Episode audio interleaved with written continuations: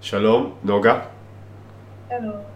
אה, נוגה היא כוכבת רשת, אני חושב שאפשר להגיד, במובן מסוים. אה, ונוגה, על, על מה את רוצה שנדבר היום?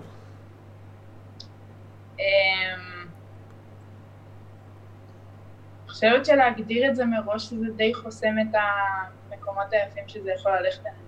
נכון, אבל ממה היית רוצה להתחיל?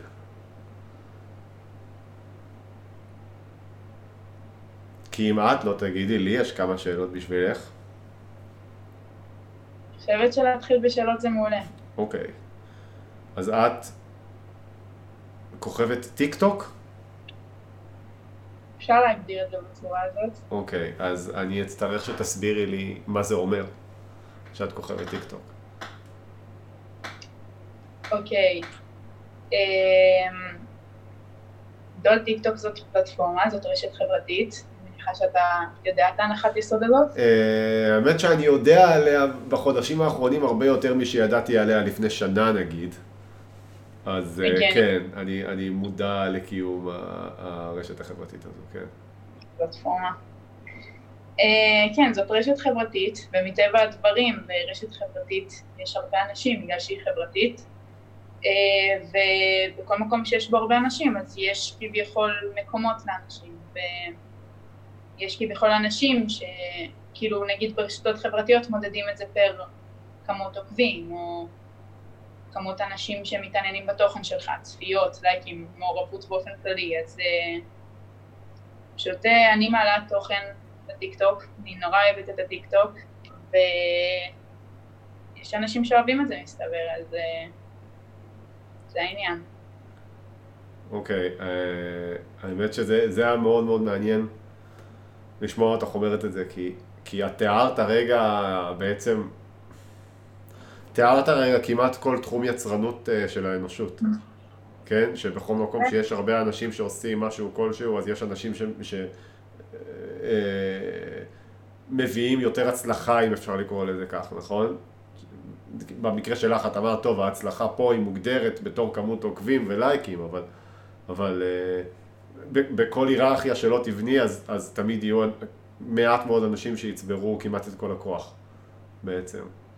אתה יכול להגדיר את זה כהצלחה, את אמרת. יכול להגדיר את זה כ... שאם את מגדירה את זה כזה שיש הרבה עוקבים, אז יש הרבה עוקבים. נכון, את יודעת מה, לא צריך להגדיל את זה כהצלחה, כי אני מניח ש...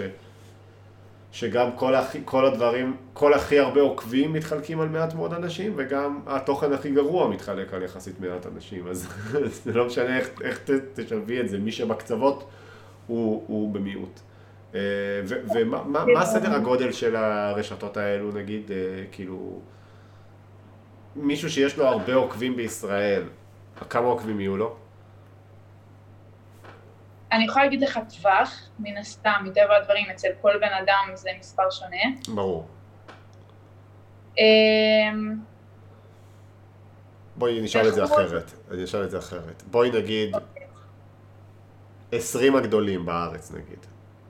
אז על כמה יהיה הנמוך ביניהם? אני יודע שאת לא מכירה בטח אחד-אחד את כל ה-20, אבל מאיזשהו, מאיזושהי תחושה, מה נראה לך? אני חושבת שהטווח הוא בין 100 אלף עוקבים ל... יש, יש, בודד, יש בודדה, בודד, בודדה, בודדת, בודדה, אחת. יש, יש, יש אחת שיש לה שלוש מיליון, מה נסגר עם העברית שלי? רגע, מיליון אחד אז שלושה מיליונים, נכון? לא, שלושה מיליון שלוש? לא? כן, שלושה מיליון, סליחה. מיליון. בלבלת גם אותי. קראנו. אמ, שלושה מיליון עוקבים, שזאת אנה זק, היא הכי גדולה בארץ? מהטיקטוק, שאני יודעת, אנה זק. אה, לא, אני גדולה לא מכיר. מהמקום בטיקטוק, אתה אמור להכיר. רגע, אבל איך היא... אבל, אבל איך שלושה מיליון? כאילו חצי מהישראלים עוקבים אחריה? כאילו כמעט חצי מהישראלים עוקבים אחריה? אני לא יודעת מה אחוז הישראלים. כי לא נראה לי שלחצי מהישראלים יש טיק טוק, אז איך הם כולם עוקבים אחריה? לא, לא, לח... ממה שאנחנו יודעים היום, מהנתונים שאני חשופה אליהם, יש סביבות ה-700 אלף משתמשים פעילים בטיקטוק מישראל, היום. אוקיי, ואם לך יש 100 אלף, זה אומר ששביעית מהמשתמשים הפעילים עוקבים אחרייך. "ס- כן. כאילו, זה היגיון. ולך יש 100 אלף. כן, זה- פשוט מוזר. ולך מה? יש 100 אלף עוקבים. אלף עוקבים. כן, זה הרבה. ומזהים אותך ברחוב? תגידי. זה קורה. זה כל כך כיף, אבל זה קורה. עכשיו, אני, אני רוצה פשוט, אני חושב פשוט על, על הבדלים בין, בין הטיקטוק ליוטיוב, ואני, ואני לא חושב על, על סוג התוכן, למרות שיכול להיות שזה באמת מה שמוליד את סוג התוכן, אבל, אבל הרי בטיקטוק אנחנו מסתכלים על יצירות קצרות יותר, משמעותית. כן. ו... 15 שניות. זה הממוצע, זה, זה הנורמה. יש, אתה יכול לעשות בין 15 ל-60, אבל זה בדרך כלל 15 שניות בממוצע לסרטון. אוקיי, okay, אז, אז בעצם מה שקורה ברגע שאת הופכת את התוכן לכל כך קצר, הוא, שאת, הוא שכל כל צרכן הולכים להיות לו בעצם יותר אנשים שהוא עוקב אחריהם, נכון? זה יוצר איזושהי אינפלציה של, של עוקבים. כי אם, אם לי יש שלוש שעות ביום שאני מבלה בטיקטוק, וכל סרטון הוא חצי שעה, אז אני בממוצע צופה בשישה סרטונים, נכון? אבל אם כל סרטון הוא 15 שניות, אני צופה בהרבה הרבה הרבה יותר מזה, נכון? אז נראה לי שמה שזה אומר זה, ש, זה שבטיקטוק יש לך, יש סך הכל יותר, כל בן אדם בממוצע לוחץ עוקב יותר פעמים מאשר שהוא עושה בפלטפורמות אחרות, לזה אני מתכוון. חד משמעית, הרבה יותר קל להשיג עוקבים בטיקטוק מאשר פלטפורמה כמו יוטיוב. אה, וגם, שה... אבל אני מניח שהאינסטגרם הוא די דומה לטיקטוק בנושא הזה. ברבדים מסוימים, אבל אם אנחנו ניקח, אם אנחנו רגע נשים את אינסטגרם בחוץ בגלל שאינסטגרם זאת רשת חברתית של תמונות, אוקיי. אוקיי. וניקח רגע רק את יוטיוב ואת טיק טוק בזירה ונסתכל את היחס ביניהם, mm-hmm. בשביל לאהוב יוצר תוכן ביוטיוב, אתה צריך לאהוב הרבה יותר דברים בו, מאשר לאהוב יוצר תוכן בטיקטוק. אתה יכול כן, לא... כן, כי את מבלה איתו יותר זמן. אתה יכול לא לדעת איך הקול של מי שנשמע ולהריץ אותה מהטיקטוק. אתה... ביוטיוב אתה צריך... זה דקות, אתה צריך הרבה יותר להתחייב כשאתה נכנס לצפות בסרטון, כי זה דורש ממך הרבה יותר קשב, הרבה יותר עניין. ואיך זה גורם לך להרגיש? לך באופן אישי, אה. בתור מישהי שפועלת בטיקטוק. עכשיו, מה, ש, מה, ש, מה שהראית לי בעצם שהבנת וגם הסברת לי, מה זה גורם לך להרגיש על עצמך? על עצמי. אני מניחה שזה משהו שאני נורא מודעת אליו, זה משהו שגם כשאני יוצרת את הסרטונים וגם כשאני חושבת על כל העולם הזה באופן כללי, זה משהו שאני מודעת אליו שיש לי מסגרת מאוד קטנה של שניות להביע את עצמי, ושהרבה מהתוכן שלי הוא על התוכן ופחות על עצמי. אה, אז זה משהו שאני חי איתו בשלום ומוצאת את הדרכים לאזן. כלומר, נגיד, אני מניחה שבסרטון יוטיוב ממוצע, אז אם, אתה, אם זאת עוגה, אז זה מחולק לאחוז מסוים יתחברו לבן אדם שאתה, ואחוז מסוים יתחברו לתוכן של הסרטון הספציפי שאתה עושה, נכון? אני לא מרגיש שהם מתחברים אליי כבן אדם, אבל אה, כן, מתחברים לתוכן. לדרך שאתה מסביר את הדברים, איך שאתה מציג את הדברים, הדרך שבה אתה רואה את הדברים. Mm-hmm. תראה, כאילו אתה מייצר את הסרטון בצורה סובייקטיבית, נכון? גם אם אתה עושה סרטון עכשיו על המהפכה, מהפכה X, זה עדיין מנקודת מבט של דורן. נכון. גם אם אתה מביא עובדות. נכון. אז זה כן, זה כן במידה מסוימת הטיפוס שאתה. נכון. קיבלתי. אז אני שומרת על המאזן הזה בצורה כזאת ש... אני פשוט עושה הרבה מאוד סרטונים של דעות אישיות שאני חשוב לי להוביל, ערכים מסוימים שחשוב לי להוביל. אני עושה את זה. איזה ערכים למשל חשוב לך אה, להוביל ולציין? אמ, בגלל שטיקטוק זאת רשת חברתית עם הרבה אנשים, וכשיש הרבה אנשים אז יש גם מוסכמות מסוימות ונורמות כל מיני אמונות מסוימות שאני אני קשה לי איתן, כמו נגיד, אוקיי בוא אני אספר לך משהו שאני מאוד מקווה שאני לא אסתה מהנושא כי אפשר לקפוץ להמון המון המון דברים כשאני מספרת את הדבר הזה אבל אני מאוד מאוד אשתדל, נגיד אמ, יש עניין כזה בטיקטוק שכשיש מישהי יפה ב-for you, for you זה הדף הזה של ה... כאילו שאתה רואה סרטונים של אנשים שאתה לא עוקב אחריהם אז כל פעם שיש מישהי יפה, ברגע שאתה תיכנס לתגובות, אתה תראה שיש מלא תגובות של בום טראח, הביטחון בפח, איזה מושלמת, כן אימא ככה אני רוצה לראות, כאילו מין כל מיני סלנג טיקטוק כזה של להוריד את עצמך, להוריד את הביטחון שלך וזה. אמ, וכאילו מין להשוות את עצמך, זה מין אה, משהו שמאוד מאוד מאוד נפוץ, מאוד שכיח, ולי זה פשוט נורא, נורא קשה להכיל את זה, אני נורא נורא מנסה לקדם כמה שאני יכולה וכמה שאני מצליחה את הערך הזה של לא להשוות את עצמך, כי אני באופן אישי יודעת כמה שזה פשוט רעיל ולא כיף להיות במקום. למה זה רעיל? כי אם תפוח ישווה את עצמו לבננה, אז יכול להיות שהוא רואה בננה כיותר טעימה ממנו, אבל יש המון אנשים שיעדיפו תפוח על בננה, וברגע שתפוח מהנקודת מבט שלו רק מסתכל על בננה ואומר, וואי, בננה זה הרבה יותר טוב ממני, הוא מאבד את זה שיש תכונות מסוימות שהופכות אותו לתפוח, שהן בבסיס שלו תפוח, שזה לא נגיד הוא משווה את עצמו... נוגה, את אה, חושבת שבני אדם שונים אחד מהשני יותר משתפוחים שונים מבננות או פחות? לא, אז זהו, אז בדיוק עלה לי עכשיו מסקנה בראש וניסיתי לא לדבר על זה, שזה היה הרבה יותר חכם להשוות את זה נגיד תפוח כזה או תפוח כזה ולא תפוח לבננה. אה. אבל אה, אני פשוט חושבת שבאמת לכל בן אדם, בכל דרך מסוימת שתסתכל על זה, אפשר למצוא באיכות שלו ובדרך שבה הוא הבן אדם שהוא יופי מסוים ו... לא, אפשר, אפשר גם לא, זה הכל עניין של נקודת מבט, אבל... אז אה, אנשים צריכים להיות שמחים ומרוצים ממי שהם. אמ, תראה, זאת הנחה מאוד כבדה, mm-hmm. כי זה להיכנס לפילוסופיה, mm-hmm. ואין לי בעיה עם זה, אבל אני רק מזהירה מראש, שפשוט, אני חושבת שהאיזון הנכון, כאילו זה נושא שמאוד יצא לי לחשוב עליו, שמבחינת הדימוי העצמי שלך, שזה משהו שנורא נורא נורא משפיע על התת מודע שלך ועל איך שאתה רואה את עצמך ואיך שאתה חווה את העולם, המסקנה שאני הגעתי אליה שהכי נכון זה כביכול להיות במודעות לפוטנציאל שלך, כי על זה אנשים לא יכולים לתת פידבק אם אתה לא מממש אותו. כמו נגיד, אם אתה יודע שיש לך את הפוטנציאל לצייר טוב. אתה תמיד התעסקת בציור, תמיד מדי פעם, כאן במחברת, כאן זה, אתה יודע שאם אתה תשקיע בזה אתה יכול לצייר טוב. ואז יום אחד אתה תלך למקום מסוים, נגיד לחבר שלך הביתה, וסתם, תצייר איזה משהו במחברת, אה, עוד לפני שמימשת את הפוטנציאל שלך, אבל לפני שגילית שאתה יכול לצייר ממש טוב אם תתאמן ואם תשקיע בזה שעות.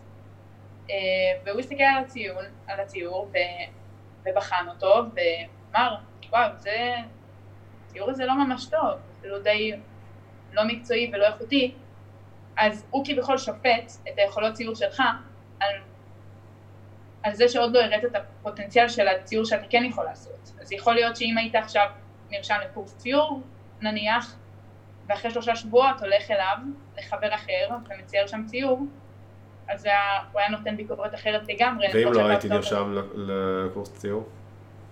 מה עוד פעם? ואם לא הייתי נרשם לקורס ציור?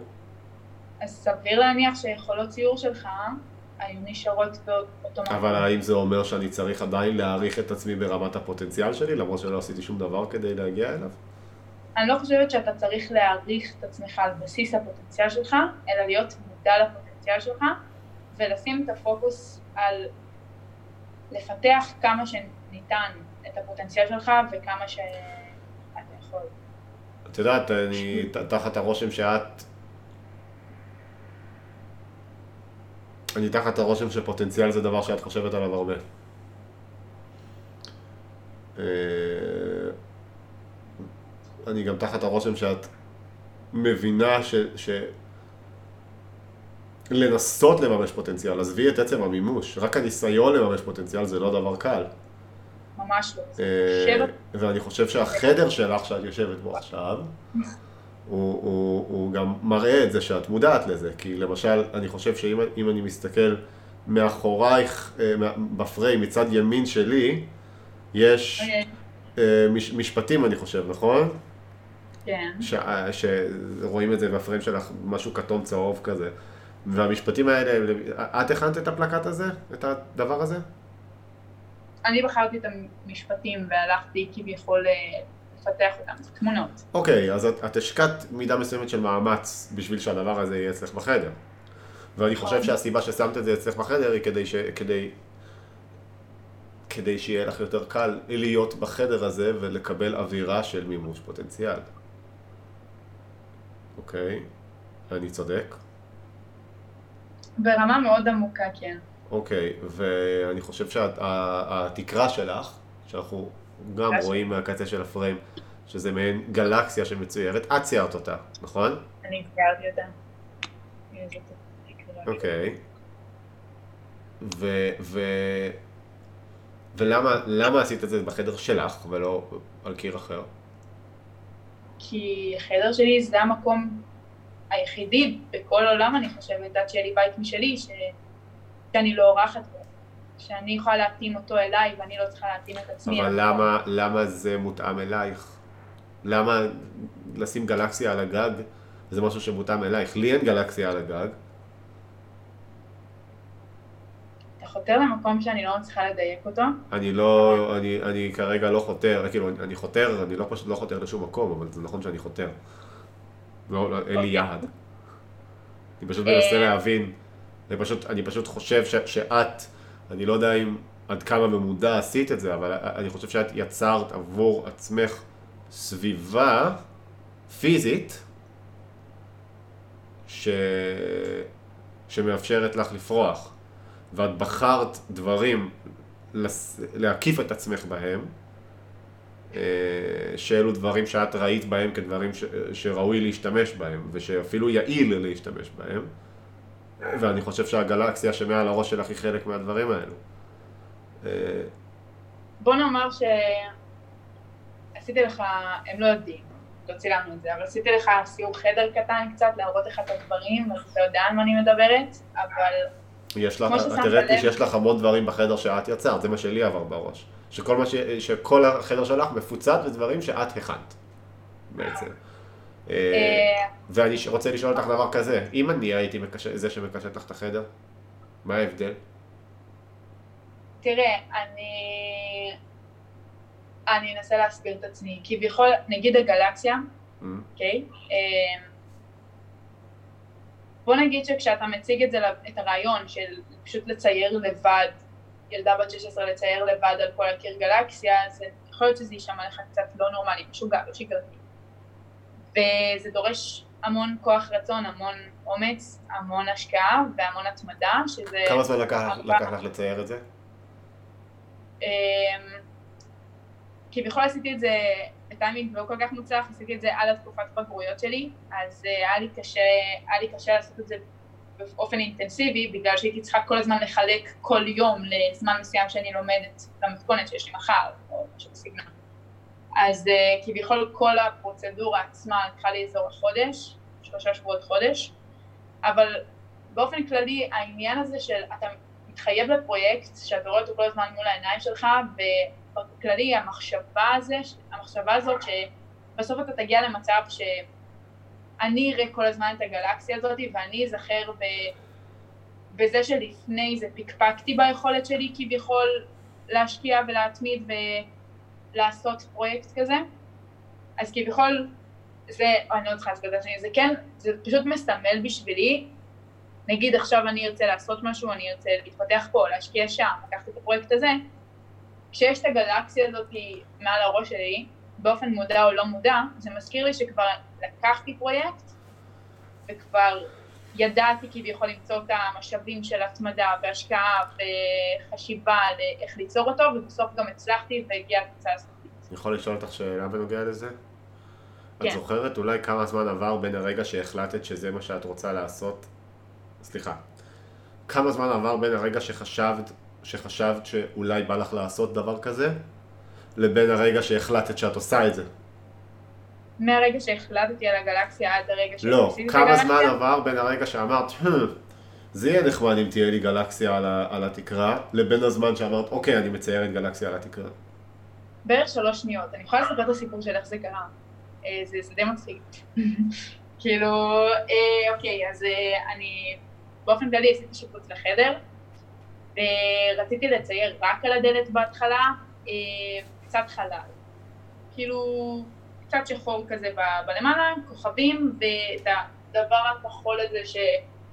שאתם רואים שנוזל לי מהמזגן. וכביכול רק על הדלת.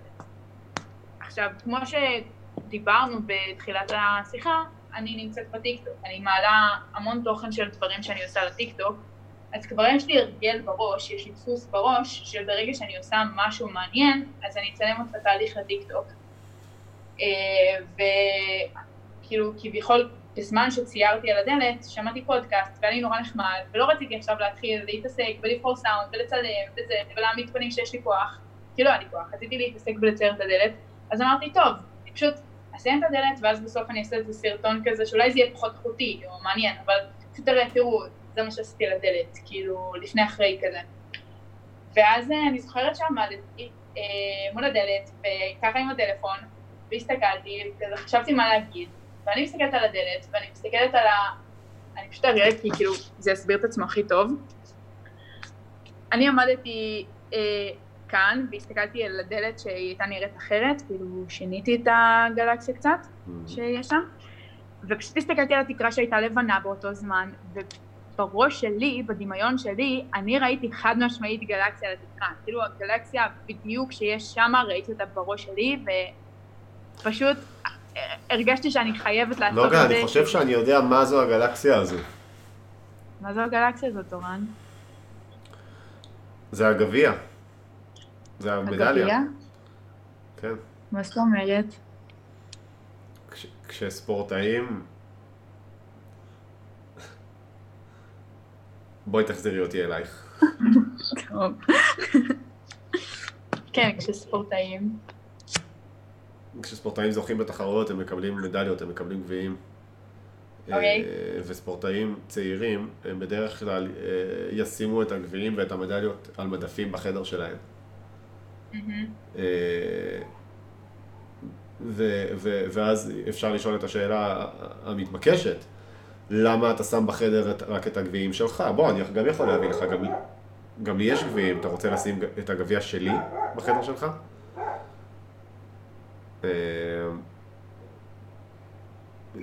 ו- ו- ו- וזה על אותו תקן שאני יכול לשאול אותך, למה שאני לא אצייר לך את הגלקסיה, נכון? כן, אני מבינה את הכוונה שלך. אוקיי, אז, אז זו, זה הגביע שלך. הכלב שלי קצת... אה, הכלב שלי קצת אה, שמח בחוץ. אבל... צריך להביע את הדעה שלו על הגלקסיה. כן, הוא אהב את ה... הוא אהב כנראה את האנלוגיה. הוא אהב את סקווידווין. אולי, אולי הוא לא אהב את סקווידווין. אולי הוא לא אהב את סקווידווין. אה, אז אני חושב שזה הגביע שלך. זה המדליה שלך. ו... ועכשיו, ועכשיו אני, אני תוהה איפה את מסתירה את שאר הגביעים.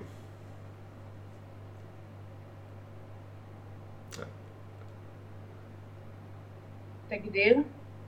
שאר הדברים שאת הרווחת, שעצם היותם מול העיניים שלך, נותנים לך כוח ומוטיבציה להמשיך להתנהג בדרך שהיית רוצה להמשיך להתנהג בה.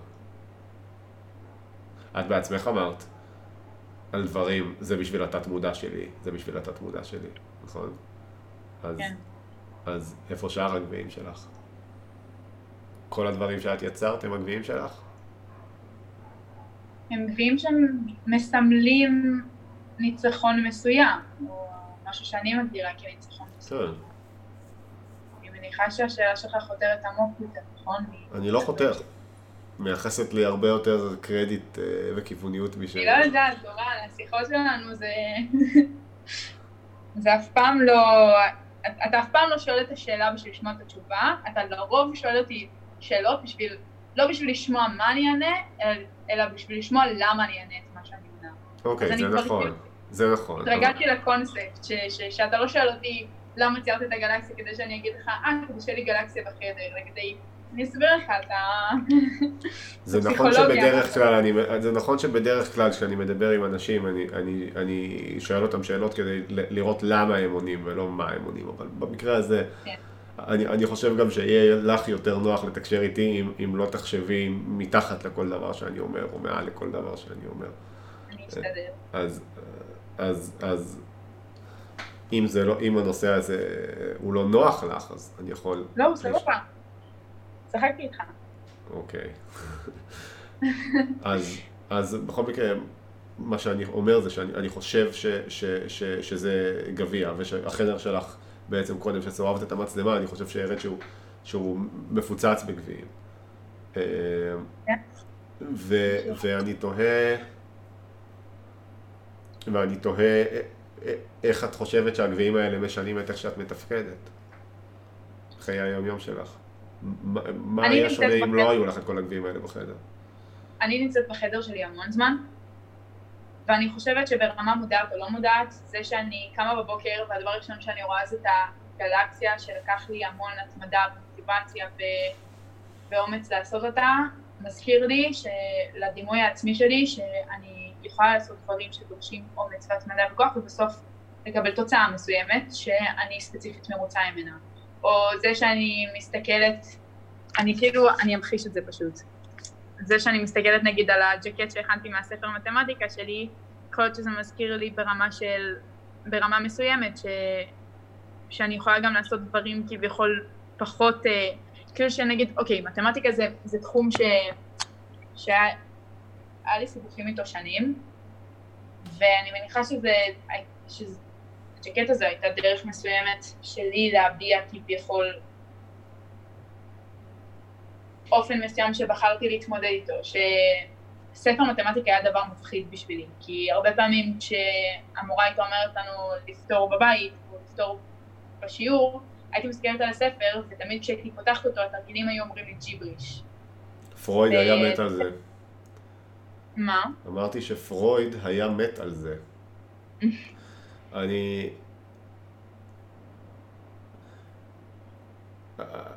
האמת ש... זה מפתיע, זה, זה, זה מפתיע כי את מאוד צעירה, אבל, אבל אני תחת הרושם ש, שאת, אה, הייתי אומר אפילו כמעט רוחנית. אני אגיד לך למה אני אומר את זה. כי אוקיי. אנשים בדרך כלל לא, לא מגיעים לרמת הבנה, טוב, כולנו מבינים, כן? אבל אנחנו לא, אנחנו לא באמת מגיעים להבנה עמוקה בנושא הזה שאת, שאת בעצם עכשיו מדברת סביבו, והוא בעצם כל, כל מה שאת מדברת עליו, יש לו משמעות אחת, והמשמעות היא שאת יודעת, שאת יודעת שאת לא השליטה של הפעולות שלך. כלומר, את יודעת שה, שהרצון שלך הוא לא השליט של הפעולות שלך. יש עוד הרבה דברים שקורים מסביב, ושאת יודעת שאת צריכה לייצר לעצמך איזושהי סביבה שתעזור, בוא נגיד, תעזור לרצון שלך, אוקיי? את, את מדברת על, על, אה, על אה, אני רוצה בשביל התת מודע שלי, או אני רוצה בשביל המודעות העצמית שלי, או בשביל הערכה העצמית שלי, אני לא זוכר בדיוק באיזה מילה השתמשת, אבל, אבל מש, זה היה משהו באזור הזה, ו, ו, וכשאת מדברת ככה, זה בעצם סותר את דרך המחשבה של להגיד, אה, אם אני רוצה משהו אני פשוט אעשה אותו, נכון? כי את לא אומרת אם אני רוצה משהו אני פשוט אעשה אותו, את אומרת אני צריכה לייצר לעצמי סביבה שתזכיר לי שאם אני רוצה משהו אני פשוט אעשה אותו. פשוט מההיכרות שלי... הצלחת לעקוב אחריי או שהייתי קצת... אה, כן, כן, כן. אוקיי. מההיכרות שלי עם החוויה האנושית של מוטיבציה, אז אני יודעת שכביכול, אם אנחנו נכנסים רגע טיפה לפסיכולוגיה בסיסית, אז יש כביכול את, ה, את העניין של אתה, את ה, אתה אידיאלי, ואת ה... כביכול את הגרסה הסתמית שלך, את האי. את למדת פסיכולוגיה? בדרך בעצמי, זו? לא, לא בשיעור או משהו, okay, אוקיי, בבית ספר. אז, אני אספר לך, אני לא אשפוט אותך ואני לגמרי איתך, אבל, אבל אל תגידי אף פעם לבן אדם אה, לפי פסיכולוגיה בסיסית, כי אף אחד לא יסכים עם אף אחד לגבי מה זה אומר פסיכולוגיה בסיסית. אבל okay. אוקיי. בסדר, מה שאת עושה עכשיו זה לערבב רוג'רס ופרויד, אבל אני איתך. לא, מה ש...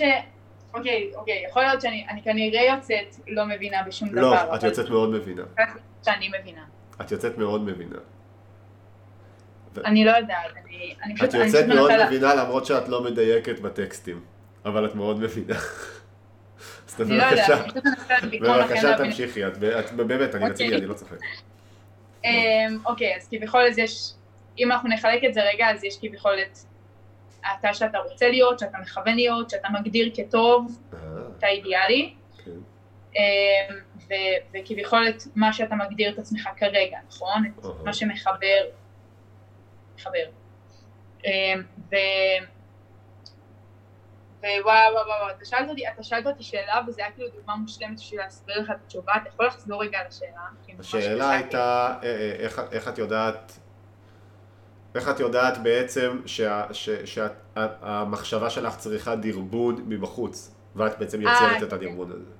אוקיי, כן. אז, אז בשביל, בשביל שיהיה לי ביטחון עצמי, בשביל שתהיה לי מוטיבציה, שאני אוכל להאמין באופן אמיתי, שאני יכולה לעשות את הדברים שאני רוצה לעשות, כמו נגיד אני רוצה X, אז בשביל, נגיד, אני רוצה ללמוד לנגן בפסנתר, אז בוא נגיד שאם אם אני תופסת מעצמי בן אדם שאין לו את המשאבים ללמוד בפסנתר, בן אדם שלא יודע להתמיד, בן אדם שאין לו קואורדינציה, הסיכוי שתהיה לי, שתפתח לי מוטיבציה, אם אנחנו מגדירים מוטיבציה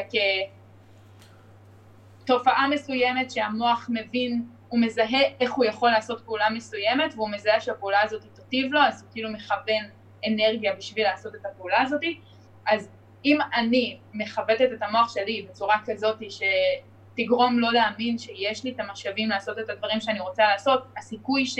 שאני אצליח לעשות את הדברים שאני רוצה לעשות יותר גבוה משמעותית, מאשר אם אני מספרת לעצמי, אני בן אדם אה, נורמלי, רגיל, כזה ממוצע, יש אנשים הרבה יותר טוב, כאילו זה נכון, בדוק, יש אנשים יותר טובים ממני, אבל אם אני אגיד לעצמי את זה באופן שיטתי כל הזמן, אני אף פעם לא אוכל לנסות להיות בן אדם שהוא לא בן אדם שיש אנשים יותר טובים, אתה מבין? אני מבין. נוגה, אני, אני, אני מתעניין בביצועים גבוהים אה, באנשים, אה, ו, ו, ואני חושב שאפשר להגדיר להיות אח- אחת מכוכבות הרשת הכי גדולות אה, ברשת חברתית מסוימת, אפשר, אפשר להגדיר את זה כביצועים גבוהים, לפחות בתחום הזה. לצורך העניין, את בעלת ביצועים גבוהים בטיקטוק, אוקיי? אוקיי. אם אני מבין נכון את, את, את מצב הטיקטוק. אבל, מה שאת מתארת פה אה, הוא, הוא דבר מאוד מאוד חשוב לניהול ביצועים כלל, גבוהים באופן כללי. אה, אני, בוא, בואי אני אתן לך את זה כדוגמה.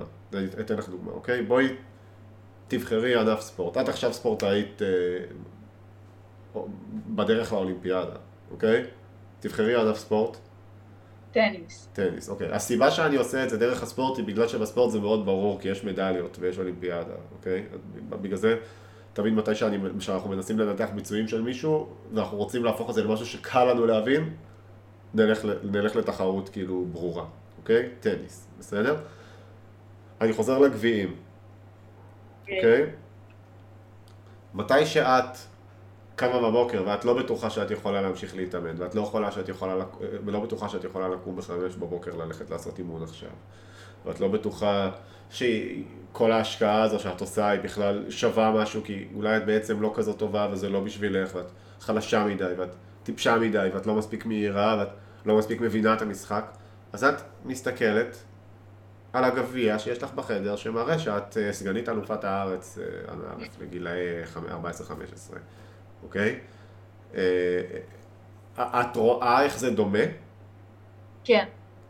אוקיי, ועכשיו אני, אני תוהה אה,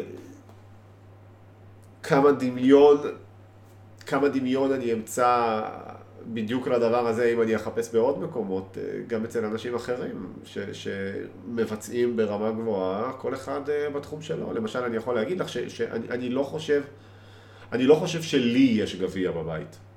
הבית שלי הוא די ריק, אה, למשל. הוא, אין לי הרבה דברים, אני, כי אני, אני, אני לא רואה טעם ב... לקשט, אוקיי. אוקיי? אה, ו- ואני גם מרגיש ש, שמוטיבציה זה לא דבר שבא לי בקלות. ואני תוהה עכשיו אם הדברים קשורים.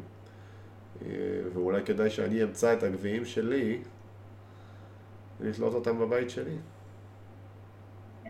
תראה, אני חושבת שבשביל לענות על השאלה המאוד מעניינת הזאת, צריך ש... להגדיר קודם מה זה מוטיבציה, נכון? כאילו אנחנו מדברים על איך להשיג מוטיבציה, איך להשיג מוטיבציה, מה... אז מה זה מה מוטיבציה? נוגה? אה, אני לא יודעת, אני יכולה להגדיר את החוויה שלי ממוטיבציה. בבקשה. אני מבין כבר שאת לא יודעת כלום ואת מגדירה את החוויות שלך, אבל זה יוצא לך די, טוב. אני בת 16, מה אני... זה יוצא לך די טוב. זה, זה, זה, אני, זה, שוב, אני לא, לא אומר את זה כ... גם אני לא יודע כלום. אבל אני, אני חושב על דברים ואני מנסח אותם ואני... כן, לפעמים אני- זה יוצא. אני יכולה...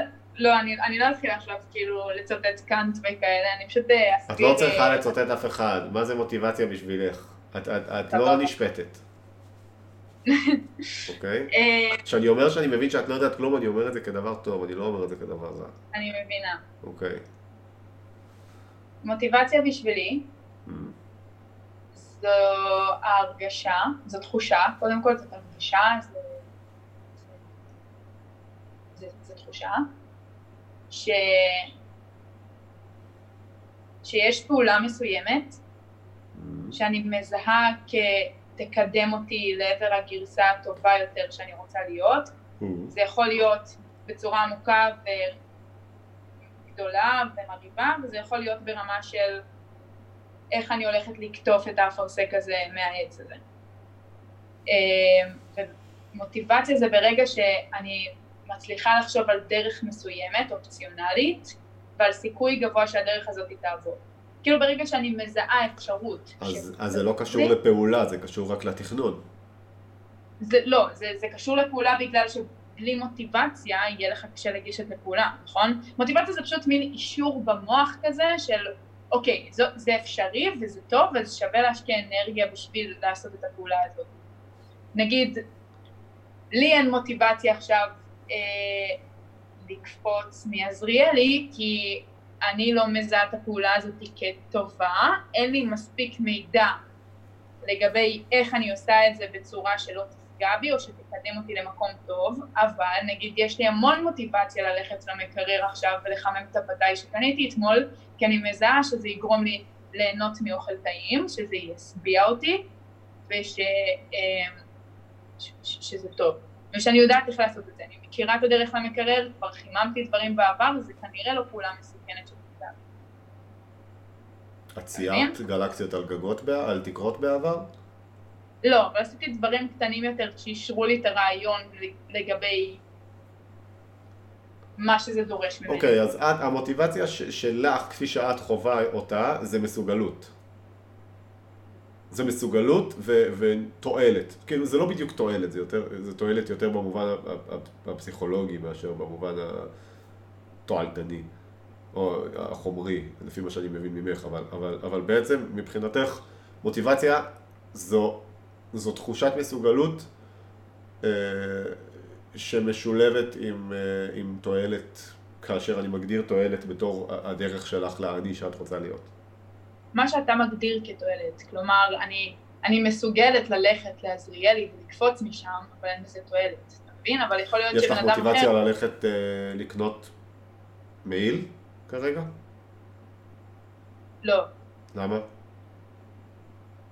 כי אם אנחנו חוזרים רגע להגדרה של מה זה מוטיבציה, אני לא, אני לא, לא מוצאת בזה תועלת כרגע, בגלל שאין לי צורך במעיל, מבין? ואם אנחנו לוקחים רגע סקאלה של כמה אני משקיעה במשהו... למה יש לך צורך בגלקסיה על על הגג? על התקרה, סליחה, אני כל הזמן אומר גג. אה, בגלקסיה עצמה אני לא חושבת שיש לי צורך, יש לי צורך בדברים שהגלקסיה מביאה לי, ובדרך שבה אני קולטת אותה בצורה עמוקה יותר, אם אנחנו נכנסים לזה. כן. איך את מרגישה כשאת יושבת בחדר שלך ולא עושה כלום, פשוט בואה סביב? מרגישה שהוא מלא או שהוא ריק? אמ, אני חושבת שהעיצוב הנוכחי של החדר שלי זה הפעם הראשונה שאני שלמה עם איך שהחדר שלי נראה. לעצב את החדר זה משהו שתמיד הייתי עושה, תמיד הייתי מנסה, מעתיקה מפינטרס, אה, מציירת שטויות ודברים כאלה, אבל אף פעם לא אהבתי את זה, אף פעם לא, לא התגאיתי שמישהו בא אליי ואמרתי, זה כי לא היית מספיק טובה עדיין?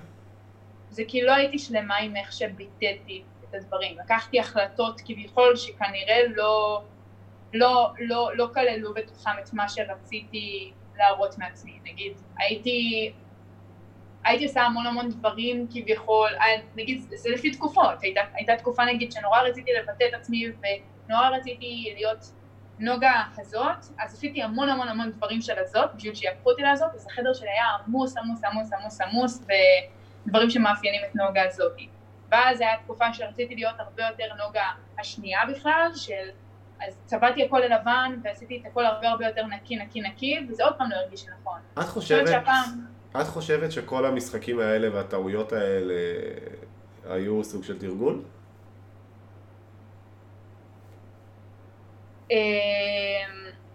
בצורה מסוימת בטוח, אבל אני חושבת שגם זה תרגול. אני לא חושבת שהגעתי עדיין לתוצאה הסופית של החדר הכי מושלם שאני יכולה לעשות ו...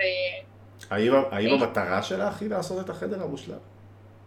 לא, אבל אם אתה מסתכל, אני מניחה שבמידה מסוימת כן, נכון? כי ברגע שאתה בכלל שואל את השאלה, את אוהבת את החדר שלך או לא, אז אוטומטית זה חייב להיות ביחס למשהו, נכון? כאילו, יש חדרים שאני אוהב ויש חדרים שלא, אז זה לא יכול להיות בפני עצמו, את אוהבת את החדר שלך או לא. חייב להיות ביחס לחדר אחר או חדר אופציונלי אחר שיכול להיות לי. אמ, אז תמיד, תמיד יהיה את העניין של ההשפעה, גם אם זה לא למשהו ספציפי, למשהו של מישהו אחר. תקשרי לי את זה לטיק טוק. מה? תקשרי לי את מה שאת תיארת עכשיו על כל הסאגת חדרים הזאת לעבודה שלך בטיק טוק. באיזה בחינה אתה רוצה שאני אקשר את זה? איזו בחינה, תמצאי את האנלוגיה, מה דומה, מה דומה בין התהליך הזה לבין התהליך הזה? Uh, המון דברים, אני יכולה לחשוב גם מבחינת הפסיכולוגיה של זה בהמון המון המון קשרים, אבל נראה לי שהקשר הכי ברור זה שבזכות, נראה לי נקרא לזה בזכות, אבל בגלל החדר, בגלל כל העניין הזה, הגעתי למאה אלף עוקבים כביכול. אנשים עקבו אחריי בשביל לראות מה קורה. איך זה הולך? איך מקבלים עוקבים חדשים בטיקטוק? איך מגיעים אלייך אנשים? יש רקומנדד כמו ביוטיוב? יש מומלצים? אה, זה השאלה איך אתה שואל את זה. אם אתה שואל את זה מבחינה כאילו טכנית, אז אנשים לוחצים על הפלוס האדום של לעקוב אחריך. אבל אם אתה שואל את זה מבחינה של מה גורם לאנשים לרצות לעקוב אחריך, אז זאת שאלה שכבר הולכת למקום אחר. איזה עוד דברים עשית בשביל אה, להגדיל את כמות העוקבים שלך? אני באמת, באמת, באמת לא עשיתי את זה בשביל להגדיל את כמות העוקבים שלי. אה, עשיתי את זה פשוט כי רציתי לצלם מההרגל, כל פעם שעשיתי משהו. אני, אני סורגת הרבה, אני מציירת הרבה, אני באופן כללי עושה המון אמנות. ואני עוד ידעתי מהידע הקודם שלי, שכשאני משתפת בטיקטוק את הדברים האלה אז זה מניב תוצאות חיוביות. אז אמרתי שגם את הדלת הזאת שעשיתי באותו יום שבת אני אצלם גם לטיקטוק. האם הטיקטוק נותן לך השראה ליציר, ל... בעצם ליצירה שלך? כן, לגמרי, וזה גם נותן לי מקום בטוח כביכול. זה, זה, זה. כלומר, הוא משמש אותך כ... כי ההשראה שלך לייצר, ההשראה שלך לייצר דברים חדשים נמצאת בטיקטוק. כן, וזה הרבה יותר גם נותן לי השראה לייצר דברים יותר טובים ממה שאני ייצרתי פעם. אני יכול להזדהות עם דבר כזה גם בדברים שאני עושה, אם לומר את האמת, אה, למרות שאני חושב שאני פחות אה, יצירתי במהות שלי ממך, אם אני, כשאני מסתכל ככה על כל הדברים שהולכים מאחור, מאחורייך ומצדדייך. יצירתיות לא חייבת להיות מבוטסת באומנות. זה hmm. שאני בוחרת, תשמע, אם אנחנו רגע נגדיר יצירתיות, אז זה פשוט לקחת יש ויש ולהפוך מזה יש חדש, נכון? עכשיו, אתה יכול להפוך את זה במובן הפיזי וליצור חובות. אני לא יודע אם ככה הייתי מגדיר יצירתיות. לא, אפשר לתת לזה אלף ואחת הגדרות שונות. זה כל בן אדם גם, אני מניחה, יגדיר את זה בצורה שונה. אבל אם אתה הולך רגע אני רוצה לתת לך רגע, רגע איזשהו מבחן ש, ש, שהוא מקובל כדי למדוד יצירתיות, שאגב... אה, יש את הלבנה, נכון? את השימושים ללבנה. בדיוק. כן. ואז, ואז, ואז, אוקיי, איפה, איפה פה משתנה היצירתיות בעצם? יש ויש, אתה לוקח לבנה ואתה לוקח רעיון ואתה יצא מזה, יש חדש. אוקיי, אז משתנה היצירתיות, לא, לא, לא על פי כולם, אבל נגיד מה שאני מרגיש, כי הרי יצירתיות מבחינתי זה צריך להיות בן אדם שהוא חריג יחסית. כי אם כולם חושבים על אותו הדבר, כנראה שלא אני לא כזה יצירתי. אתה צריך תעוזה, אוקיי, אני, אני אסביר לך את זה בצורה כזאת. תדמיין, המוח האנושי הוא, הוא בהכרח יצירתי, הוא עובד בצורה של יצירתיות. אפילו כשאתה מדבר איתי, כשאני מרכיבה את המשפט הזה, אני מרכיבה את המשפט הזה, אני, אני יוצרת משפט מדברים. אני יוצרת כביכול יש חדש מיש ויש, שזה הידע הקודם שיש לי לגבי משפטים, ומה שאני רוצה להגיד, כל מיני דברים. עכשיו, תדמיין פשוט שהמוח האנושי זה פשוט ים, אוקיינוס, אנא ערף, בריכה, וכל הזמן יש שם מלא מלא מלא מלא מלא דגים שוחים, והדגים הם כביכול מסמנים את הרעיונות, אוקיי?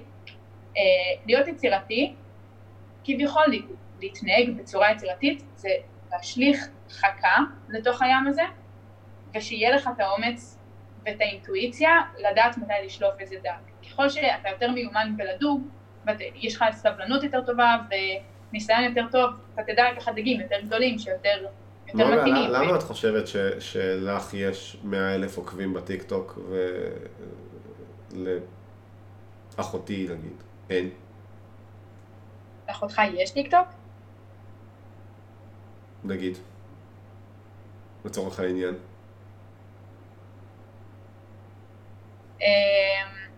אני חושבת שאני לא מכירה את אחותך. אוקיי, אז לא, למה, אני למה לא- לך יש 100 אלף עוקבים בטיקטוק ואני מניח שלאף אחת אחרת שאת מכירה באופן אישי אה, וקרוב אין.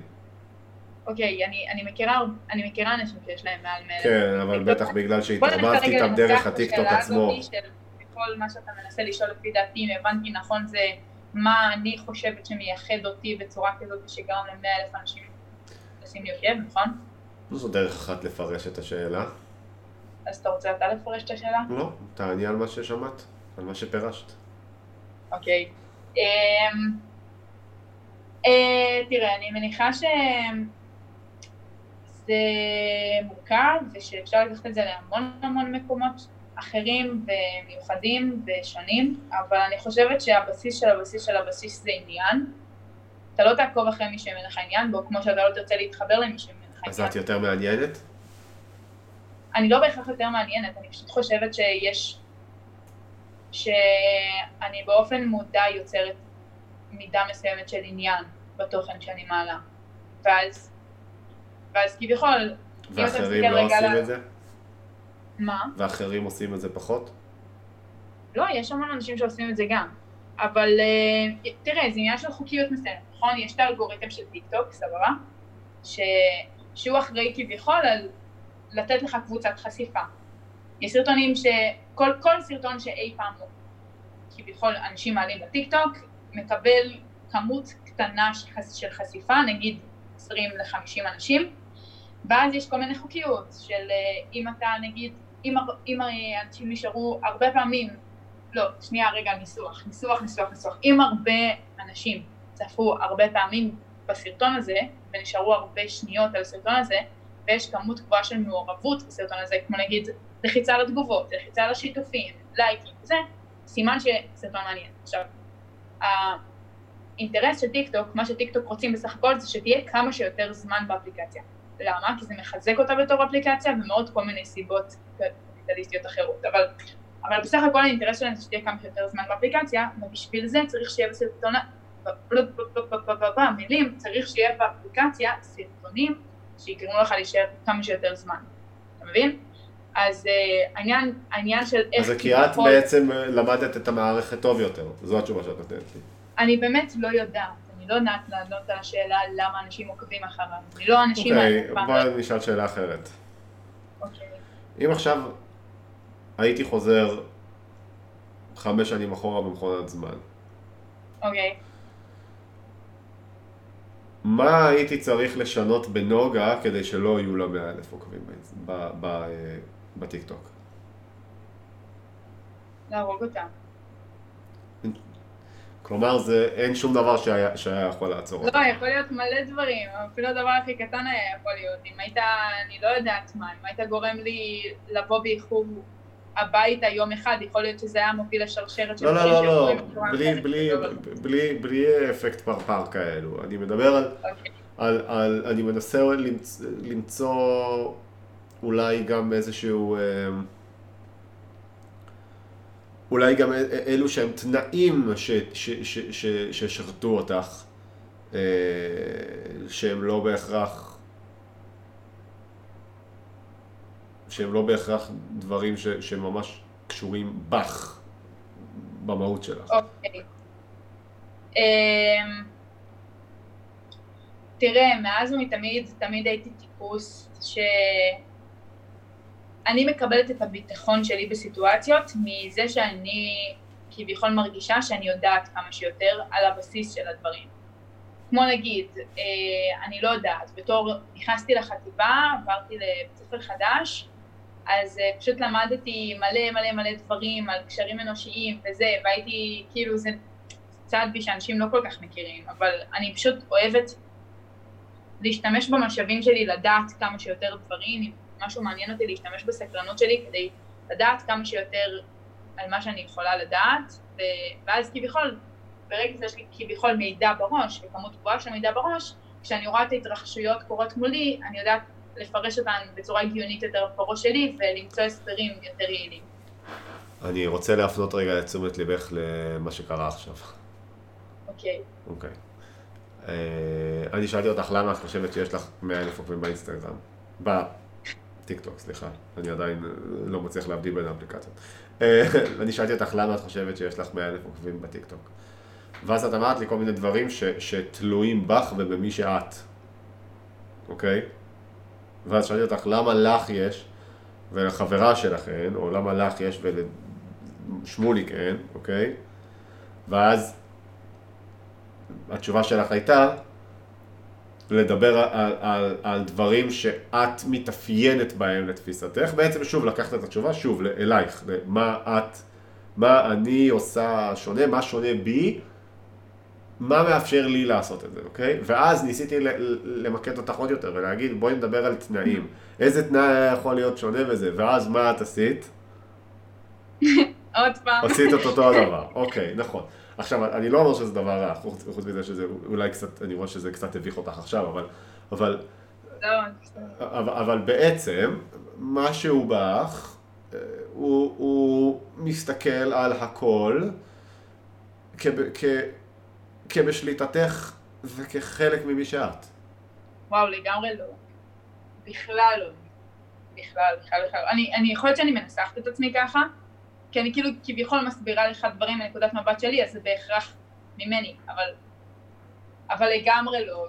אני מניחה ש-99 אם לא יותר אחוז מהדברים שאני עושה זה דברים שאני בכלל לא, לא מודעת לזה שאני בחרתי לעשות אותם.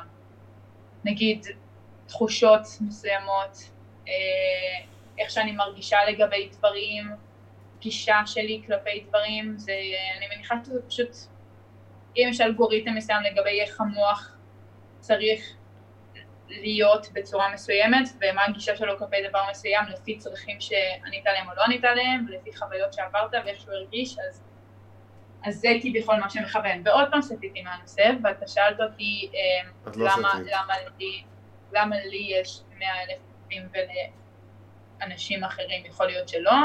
זה אה, לא טוב, באמת. שאלה שהתשובה אליה עד כדי כך מעניינת אותי. אני לא יודעת, אתה אוקיי? הרגע... אני, אני, אני, אני. רוצה, אני, את יודעת, יש שאלות, יש שאלות שיש ערך בניסיון לענות עליהן, אוקיי? לא, לא, לא לכל שאלה יש תשובה נכונה, אוקיי?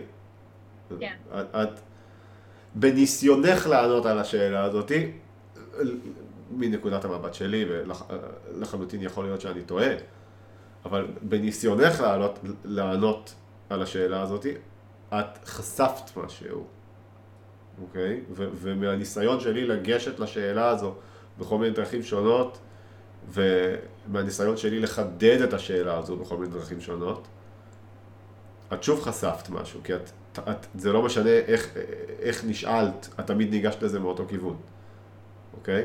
אני מניחה שכן. כן, כאילו, אני מסכימה איתך, אני מניחה ש... ואני חושב ש... אני, אני, אני לא חושב שזה דבר רע, אני רואה שזה טיפה הביך אותך. אבל... אה, לא, זה באמת לא הביך אותי, אני פשוט לא יודעת איך להתמודד בסיטואציה. אוקיי, אז, אז, אז אני, אני, אני עכשיו, אז אני עכשיו, אז אני אעזור לך, ואני אשנה את השאלה שלי, אוקיי? נו. למה את חושבת שכל התשובות שלך התנקזו לדברים שהם חלק ממך והם בתוכך? זה היה מה שמשותף לכל התשובות, נכון? אני חושבת ש... זה, זה למה, למה את ככה ולא ככה? אה, כי אני במהות שלי מתנהגת כך וכך, ואז זה שירת את הזה, אוקיי. ו- וזה תמיד, תמיד הייתה התשובה. אוקיי? אז, אז למה זאת תמיד הייתה התשובה לדעתך? כי החוויה שלי של עצמי היא סובייקטיבית, אז כל דבר שאני אסביר לך לגבי למה זה ככה בחיים שלי, אני אסביר לך את החוויה שלי. אני יכול אוקיי. לחזור לנוגה שחקנית הטניס? היא. במימד אחר, רגע, צריך לגשת אליה. מה? אני מעולם לא פגשתי אותה, אוקיי, אבל, בואי אה, נחזור אליה רגע, אוקיי? אוקיי. אה, ואנחנו עושים את זה כי זה קל יותר בתחרויות אה, תודה אה, רבה. ספורט, אוקיי? בגדול, כשמדברים על, על פסיכולוגיה, האמת אפילו לדעתי כשמדברים על פסיכולוגיית ספורט, נהוג אה, להתייחס לשני סוגי, אה, לסוגי תירוצים, נהוג לחלק לפי סוגי תירוצים, אוקיי? אה, יש תירוצים פנימיים ויש תירוצים חיצוניים. אני אתן לך דוגמה. אם ניצחת במשחק טניס, את יכולה להגיד, ניצחתי כי השופטת הייתה אה, כאילו שופטת גרועה לא, ולא הייתי צריכה לנצח, ונתנה לי קרדיט, אוקיי? ואת יכולה להגיד, אה, ניצחתי כי הקרקע של המגרש בצד של היריבה היא הייתה קצת עקומה וזה נתן לי יתרון. לא אמרתי שום דבר תוך כדי המשחק כדי שלא יפסלו אותי, אבל אני מודעת לזה שהיה לי יתרון. את יכולה להגיד, ניצחתי כי השמש הייתה בפנים של השחקנית שלי, ולא, של היריבה שלי, ולא החלפנו צד בשום שלב, אוקיי? את יכולה להגיד המון דברים ש- שלא קשורים אלייך לסיבה שניצחת. אני יכולה אוקיי. להאשים את הנסיבות. את זהו, את יכולה, את יכולה לעשות את זה על המון דברים. מה שאנחנו בדרך כלל מגלים זה שאנשים שמנצחים באופן עקבי זה בדרך כלל אלו שתמיד יתייחסו לעצמם. הם יגידו, אני הייתי יותר טובה היום. אני התאמנתי יותר קשה ממנה ולכן ניצחתי אותה. אני, יש לי תפיסה מרחבית יותר טובה ויש לי הבנה יותר טובה של איך לעבוד עם המחבט ולכן ניצחתי, אוקיי? עכשיו, אני לא יודע איך, איך גורמים לבן אדם להיות יותר כזה שמתמקד בעצמו ופחות כזה שמתמקד ב, האם הקרקע הייתה ישרה או האם השמש סינוורה, אוקיי? אבל אני כן יודע שהתוצאות הרצויות יותר מתקבלות כשאדם מתעסק בעצמו. ועכשיו, זה מה שקורה במקרה של ניצחון, אוקיי? עכשיו אני רוצה לשאול אותך שאלה אחרת, נוגה, מתי נכשלת לאחרונה? במשהו שהיה חשוב לך להצליח בו? אמ,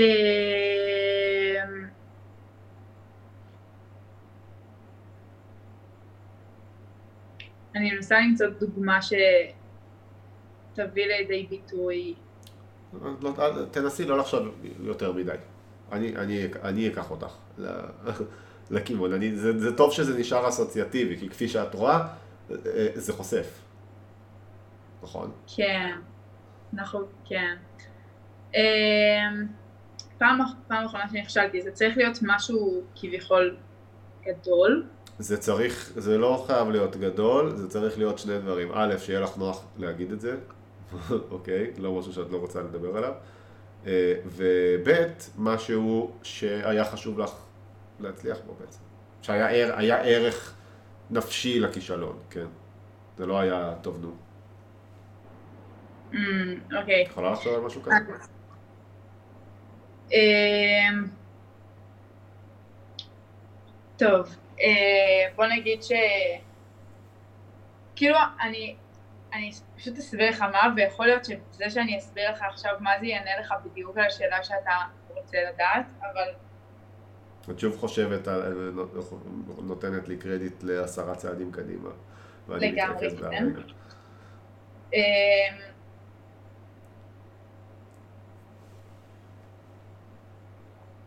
אני פשוט מנסה אוקיי, אוקיי, פאק, אני, אני פשוט, אוקיי, אני, אני מזהה, אני מזהה כאן איזה משהו ש...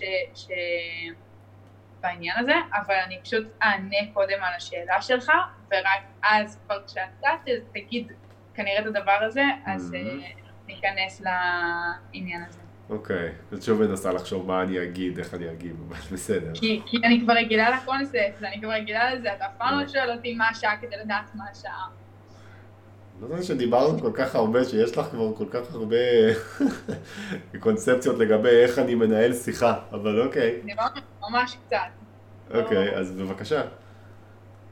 אה, אוקיי, פעם אחרונה שנכשלתי. אה, אה, אני יודעת, בבגרות בתנ"ך. וואי, זה הלך לי ממש גרוע. זה הלך לי ממש ממש ממש גרוע. אה, כן. זה היה לך חשוב? מה? זה היה לך חשוב? לא. היה לי במידה מסוימת, אבל זה לא היה משהו נורא משמעותי. אז אני לא יודע אם זו דוגמה כל כך טובה, אבל בואי ננסה בכל זאת, תגידי לי למה נכשלת. בגלל שלא השקעתי מספיק משאבים וזמן וכיוונתי את עצמי לכיוון הנכון ועשיתי פעולות שהיו מעלות את הסיכוי שלי להצליח. כשניגשת למבחן את הרגשת מוכנה? במידה מסוימת, כי במתכונת הלכתי אחלה. אז למה לא. בבגרות ולא במתכונת? אה, אגב, גם אני נכשלתי בתנ"ך, אם זה מעודד אותך. כן. נכשלתי אה, בהכל. המתכונת פשוט הייתה מאוד לטובתי, היה שם כל מיני, נגיד בסעיף בחירה שנתנו לנו, אז היה, היה סעיף על קהלת. עכשיו קהלת זה פילוסופיה וזה נושא יקר לליבי, אז אה, פתחתי שם איזה שתי דפים כאילו בתשובה, וזה משהו שמאוד העלה לי את הציון, אז אני חושבת שזה מה שגרם למתכונת שלי ללכת תחת. באופן כללי, כל המיקוד של שאלות זה היה ספציפית על הסיפורים שכן הייתי חזקה בהם, שכן התאמנתי עליהם.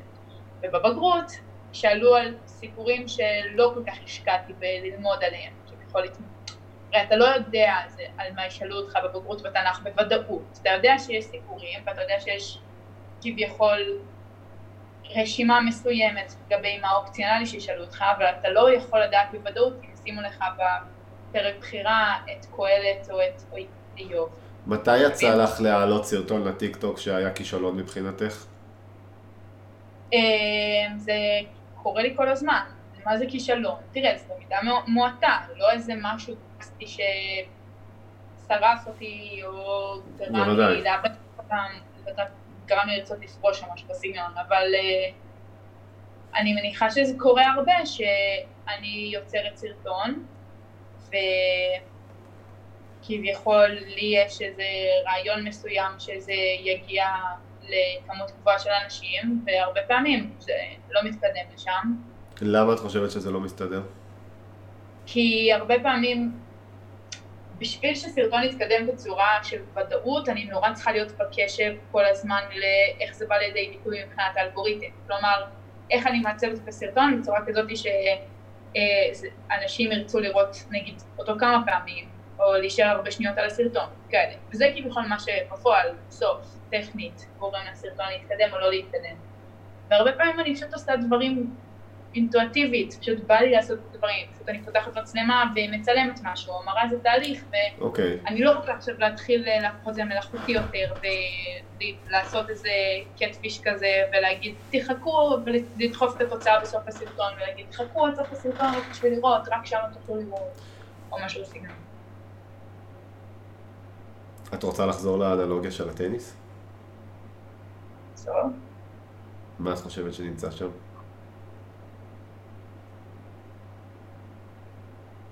אתה צריך להגיד.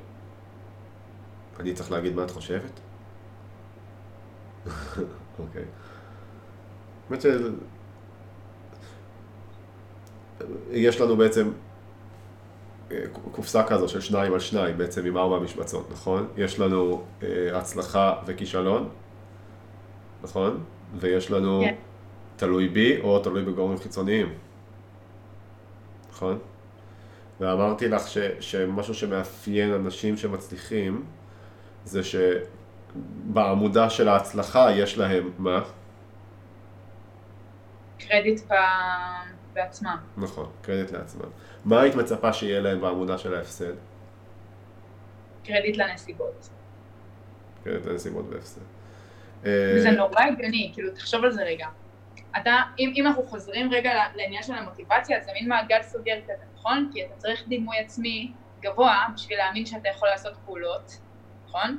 כי אם אתה מאמין שאתה כישלון, שאין מצב בעולם שאתה צריך לנגן פסנתר ותשווה את עצמך כל הזמן לנגנים פסנתר טובים, ובחיים לא תצליח לקחת את עצמך למקום שאתה משתפר בתור נגן פסנתר, כי אתה מאמין שאתה גרוע. אבל אם אתה מאשים את זה שלא הלך לך בפסנתר, וזה שהקלידים לא נלחצו טוב, או שמישהו לחץ עליך לעשות את זה בקצת זמן, אז הדימוי העצמי שלך כפסנתרן לא נפגע, ואתה תוכל לתת עוד צ'אנסים שיגבירו את הסיכוי שמתישהו ילך לך טוב ותצליח. מבין? גם אם אתה משקר לעצמך. אני מבין את ההיגיון הזה, אני, אני אחזור אליו תכף, אבל, אבל אני רוצה לשאול אותך, איזה, איזה די... איפה את עמדת בכישלונות שלך? אמ, למי הלך הקרדיט על הכישלונות? לא את עכשיו. תיארת לי, את עכשיו תיארת לי. למי הלך הקרדיט בכישלונות? אלייך או לנסיבות? אני חווה את זה כאלה, יכול להיות שאני מנסה... את תיארת את זה גם כאלייך בצורה חד משמעית. אוקיי, אוקיי? סבבה. אה, וה... והאמת שמשהו שהיה שם מעניין, למרות שאני לא יודע אם שווה להתייחס לזה, אבל ההצלחה שלך במתכונת, למה ייחסת? לנסיבות. בנסיבות. עכשיו, זה נכון, בני אדם לא תמיד מתנהגים אותו דבר, לא תמיד מייחסים באותה צורה, אבל, אבל הם, נוטים, לי- הם נוטים לעשות את זה בצורה דומה, אוקיי? עכשיו, אני אגיד לך. מהניסיון שלי, אה, אה, מהניסיון האישי שלי, עדיף לייחס לעצמך תמיד, אוקיי? אה, אבל, צריך, אבל את צריכה להיות גם ערה לנסיבות, בעיקר במקרים של כישלון. כי אם את הפסדת את משחק הטניס בגלל שבאמת השופטת הייתה לרעתך, יכול להיות שעדיף שתדעי שזה גם בגלל שהשופטת הייתה לרעתך ולא רק בגלל שאת גרועה, נכון? אה, אז זה איזשהו משהו שנראה לי מעניין. או, אני, אני, אני מאמין, יכול להיות ש, שיצא לך גם לעשות את זה בתקופה הקרובה, כל עוד השיחה הזו בינינו תישאר אצלך יחסית טריה בראש. אני מאמין שאם את תלכי אה, ותבדקי את, ה, את המוטיבציות של האנשים שסביבך, את תגלי שהרבה מאוד אנשים בהצלחות אה, מפנים את הקרדיט כלפי חוץ ולא כלפי פנים. נכון, אני שמה לב לזה. אני שמה לב לזה. ו- ואני חושב שברגע שאת מפנימה את, ה- את הקרדיט שלך כלפי פנים, זה מטיל עלייך בעצם את האחריות להמשיך ולהצליח. כי אם, אם, אם הקרדיט הוא מופנה אלייך, זה אומר, ש... זה אומר שההצלחה בעתיד היא גם תלויה בך. נכון? אלא אם כן את מאמינה שאת איזה אל וזו הסיבה, אבל כאילו, זה, אני מניח שזה לא המצב. ואני חושב שהסביבה הזו שיצרת סביבך, שהמטרה שלה היא לייצר לך מוטיבציה, נכון? שאת מוקפת בה, ושגם בפריים של הצילום שלך כרגע אני רואה חלק מהדברים האלה שאת יצרת. הסביבה הזו היא, היא, היא, היא, היא, היא נולדה מה, מה, מההכרה שלך בכך שהקרדיט הוא שלך. בכך שמה? היא נולדה מכך שאת מכירה בזה שהקרדיט הוא שלך. כי אם את, כי אם, אם את לא רואה בעצמך כ, כזו שאחראית להצלחות שלך, זה לא משנה אם את מייצרת לעצמך סביבה שמביאה לך מוטיבציה. נכון? כי זה לא את. זה הקרקע עקומה, זה השופטת עקומה. זה השמש הייתה לך בפנים. נכון? אבל כשזו את, אז רגע, אני כן צריכה את המוטיבציה. אני כן צריכה שישפיעו עליי. שמשהו ישפיע עליי מבחוץ. גם אם זה במובן מסוים את של העבר משפיעה על את של ההווה, נכון? כן. מה שיש לך בחדר זה, תסתכלי על זה כדחיפות מנוגה שכבר הייתה ולא תהיה עוד. כן, אבל...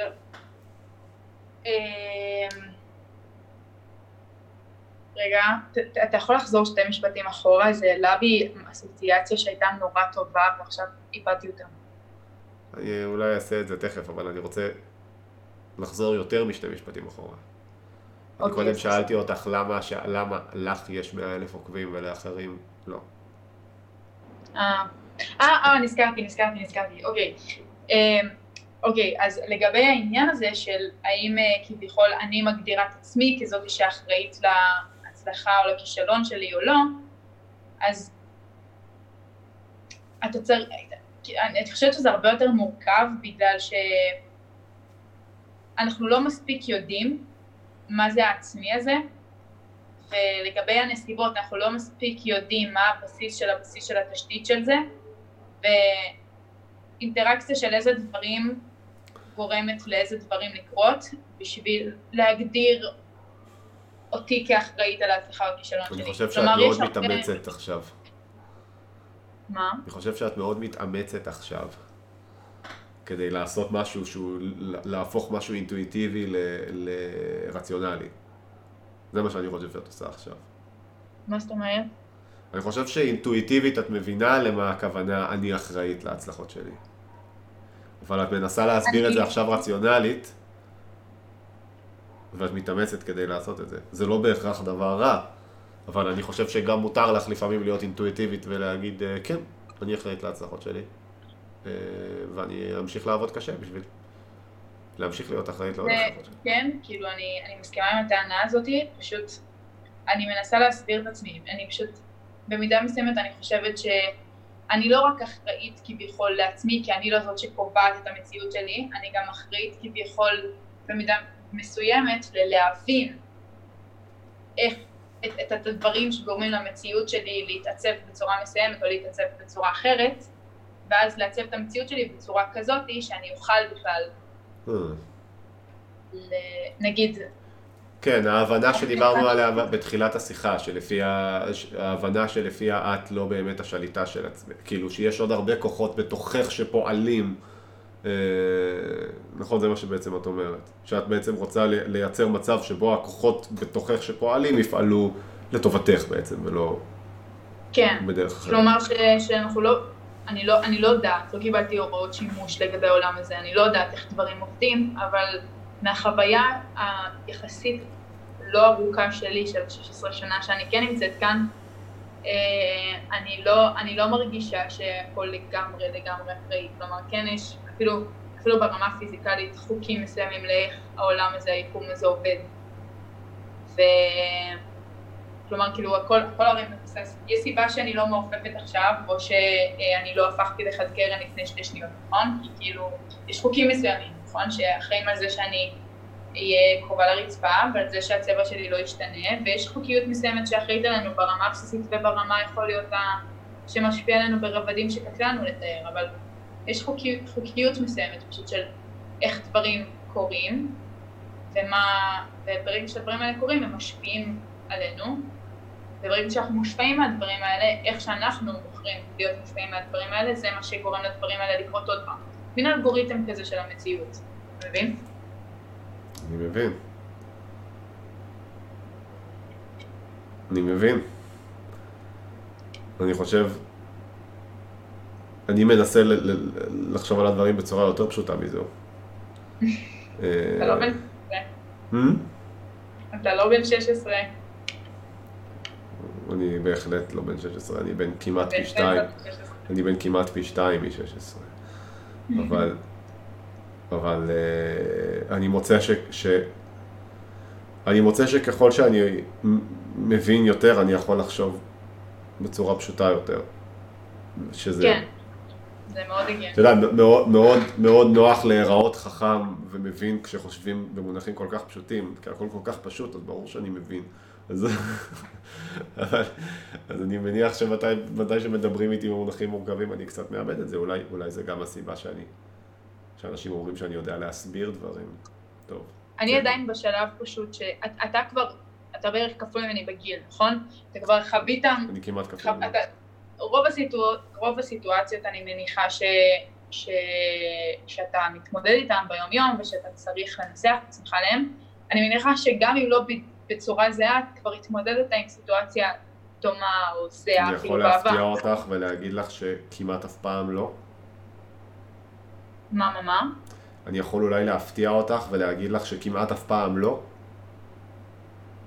אה, מה, נגיד לפתוח את הדלת של המקרר? אני מניחה שזאת בעיה שכבר פתרת בעבר, מאשר נגיד תינוק בן שנתיים. טוב, זה כן, אבל גם את. אה, לא, אז פשוט מה שאני באה להגיד זה שאני אני הרבה יותר חווה את הדברים האלה בצורה הרבה פחות ניסיונית ממך כרגע, אז כל דבר כרגע שאני חווה, אם זה, אתה יודע, התחלות של החיים, נגיד, לא יודעת, חברויות, זוגיות, אה, תיכון, כל האינטראקציה הזאת עם העולם של הפרסום כביכול, והרשת וזה, זה דברים שאני חווה בפעם הראשונה, ואין לי ידע קודם. את חושבת שלאנשים יש ידע קודם עם, עם 100 אה, אלף עוקבים בטיקטוק? אני חושבת פשוט שככל שאתה יותר מבוגר וחווית יותר דברים וצברת יותר ניסיון, מטבע הדברים יהיה לך, יהיה לך יותר הנחות יסוד לגבי מה זה הדברים, ואז יהיה לך יותר קל לתפקד בשטח. כמו נגיד, אם, בוא נגיד שאם אתה לוקח עכשיו אה, אותך, שאתה מנהל עמוד ביוטיוב, ערוץ ביוטיוב, ואתה תיקח אה, מישהו שאין לו ערוץ ביוטיוב, ו...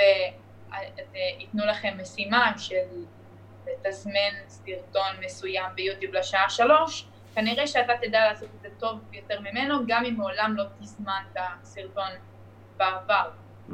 לשעה שלוש, בגלל שיש לך יותר הנחות יסוד לגבי איך, איך בכלל כל התוכנה הזאת של יוטיוב עובדת, mm. מאשר הבן אדם הזה שלצורך העניין יכול להיות בכלל בן אדם שלא מתעסק בטכנולוגיה או ברשתות ודברים כאלה. נוגה, את משווה בינינו?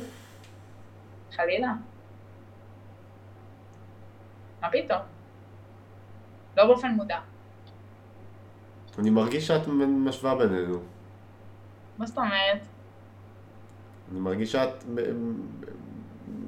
מנסה להשוות את עצמך אליי ולהגיד, להגיד, כאן אנחנו דומים, כאן אנחנו לא דומים, כאן יש לך יתרון, כאן אין לך יתרון. אני מרגיש שבעצם כל, כל הדברים שאת אומרת עכשיו הם, הם... יכול להיות שאני טועה.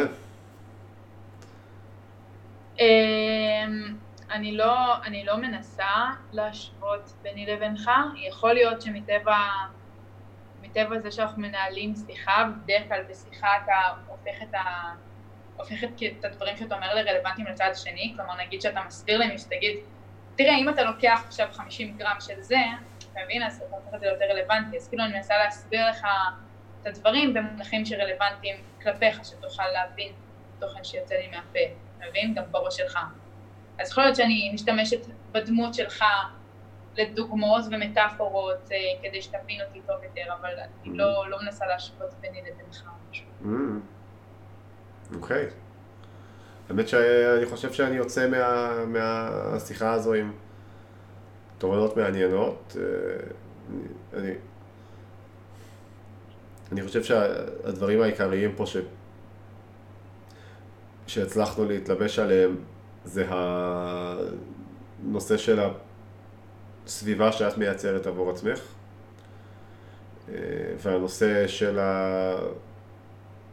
הקר... הקרדיט בעצם, למי הולך הקרדיט. אני חושב שזה אולי הנושא פה הכי, אה, הכי משמעותי. אה, וכן, טוב, הסביבה שאת מייצרת עבור עצמך, אמרתי, זה, זה הגביעים, נכון? כל אחד והגביעים שלו. כן. לגבי הקרדיט זה באמת, אה, אני חושבת שזה נושא נורא משמעותי, ש... באמת.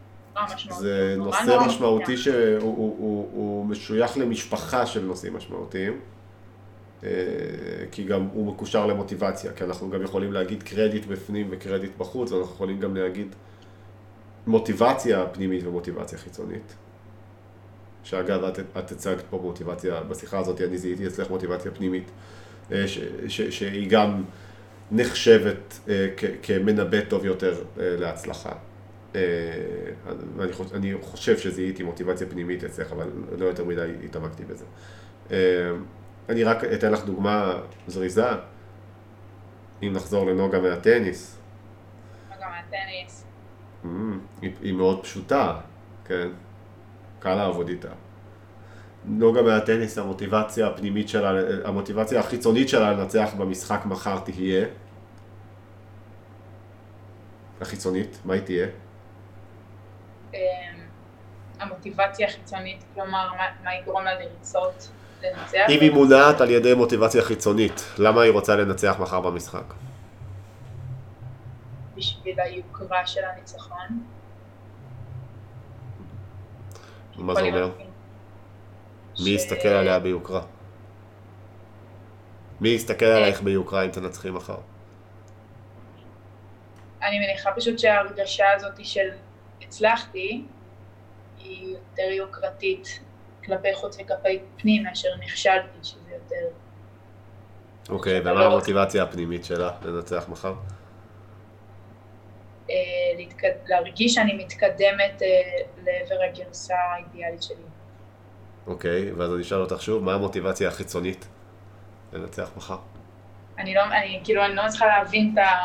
את לא צריכה להבין, תגידי מה שנראה לך. די נו דורן, אתה מעמיד אותי בסיטואציה שאני לא יודעת איך להתמודד איתן. אוקיי. אה, מה המוטיבציה החיצונית? אוקיי, להצליח? עצרי. אז אני, אני, אני, אני, אני אגיד לך איך אני רואה את זה, שאגב, יכול להיות לגמרי שהצ- שה- שהתשובה שלך היא, היא נכונה, כן, אבל... אני הייתי, אני הייתי אומר, נגיד, שמוטיבציה חיצונית זה שחברים שלי יעריכו אותי יותר, שההורים שלי יעריכו אותי יותר, שיהיה לי עוד גביע, אוקיי? דברים שהם חיצוניים. אה, אני, אני, לא יודע אם יש לזה משמעות, אני לא יודע אם יש לזה משמעות, אבל אני כן חושב שזה מעניין, שכשביקשתי ממך לתת לי מוטיבציה חיצונית, מה נתת לי? יוקרה. מה? יוקרה, אבל. שמה היוקרה הזו הייתה? יוקרה נכון, יוקרה אפשר להגיד שזה חיצוני, אבל אז איך את תיארת את היוקרה? אה, יש לי הסתכלות פנימה, אוקיי. שלהשוות את זה לעצמך. אז אני חושב שזה מעניין. אני חושב שזה מעניין, ואני תוהה אה, שאולי לא הייתי צריך להראות לך שזה מה שעשית, כי אולי הייתי צריך לשאול אותך את אותו הדבר גם על הטיק טוק, ואז לגלות שאת מראה לי מוטיבציה פנימית גם כאן וגם כאן. אה, אני פשוט חושבת שגם מוטיבציה חיצונית אתה מזהה בצורה סובייקטיבית, נכון? כאילו גם אם אנשים עכשיו אמרו עליך, וואי, הוא איקס, ועדיין אתה זה שמזהה שהם אמרו שאתה איקס, אז גם הגישה שבה אתה לוקח את מה שהם אמרו היא פנימית, זה לא אובייקטיבית. יש איזה ספר חוקים כזה כמו לוח טיסות של זה אמר על דורן שהוא זה, אז דורן הוא פתאום זה. זה הפרשנות שלך כלפי הסיטואציה, מה שהופך את הסיטואציה. אבל את זה את יכולה להגיד על כל דבר. נכון. יכולה להגיד את זה גם על, על מישהו דקר אותי בסכין, זה לא הוא דקר אותי, זה האור שלי בעצמו נפתח ככה, כי משהו עבר בו, ונכנס, כאילו, לא, יכולה לא, להגיד את זה על הכל. זה, זה, זה קצת יותר אובייקטיבי מאשר אה, טוב, פרשנות, אולי הגזמתי קצת, אני מסכים. אבל אה, בוא נגיד שאם עכשיו, אם עכשיו החלקת, היית בהופעה, היית בהרצאה, הרצית על אה, הישגים גבוהים, Hmm. והחלקת על הבמה ונפלת, אם אתה מפרש את הסיטואציה בתור מביכה, טראומטית, מפחידה, אוי, עכשיו התדמית שלי תהיה ממש גרועה בראש של כל מי שראה את זה, כל מי שנחשף לזה, הסיטואציה הופכת לכזאת. אבל אם אתה מספר לעצמך סיפור אחר בראש, ואתה מספר לעצמך, אוקיי, זה, זה אנושי, זה קורה, זה היה רק שלוש שניות מתוך הרצאה של שעה, זה לא כזה קריטי, זה לא כזה נורא, איזה סיפור את. מספרת, נוגה? מה? איזה סיפור את מספרת לעצמך?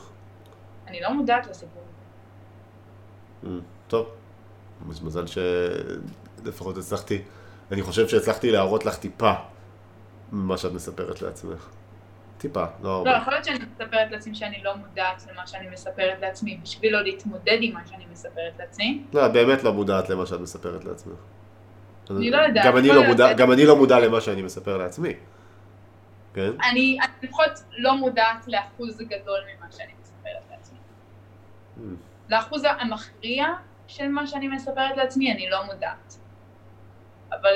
יש איזה נר קטן כזה, אם, אם, אם כל מה שאני מספרת לעצמי זה בית, אז יש איזה נר קטן כזה שנותן קצת אור, ומה שליד האור הזה, מה שאפשר לראות, אז זה מה שאני רואה שאני מספרת לעצמי. נוגה, אני חושב שה... שהנר בבית הקטן שלך זה אנלוגיה טובה לסיים איתה. את השיחה הזאת. אוקיי? אבל אה, אני, תודה שהיית איתי. זה בהחלט היה מעניין, ואני חושב שגילינו כמה דברים מעניינים.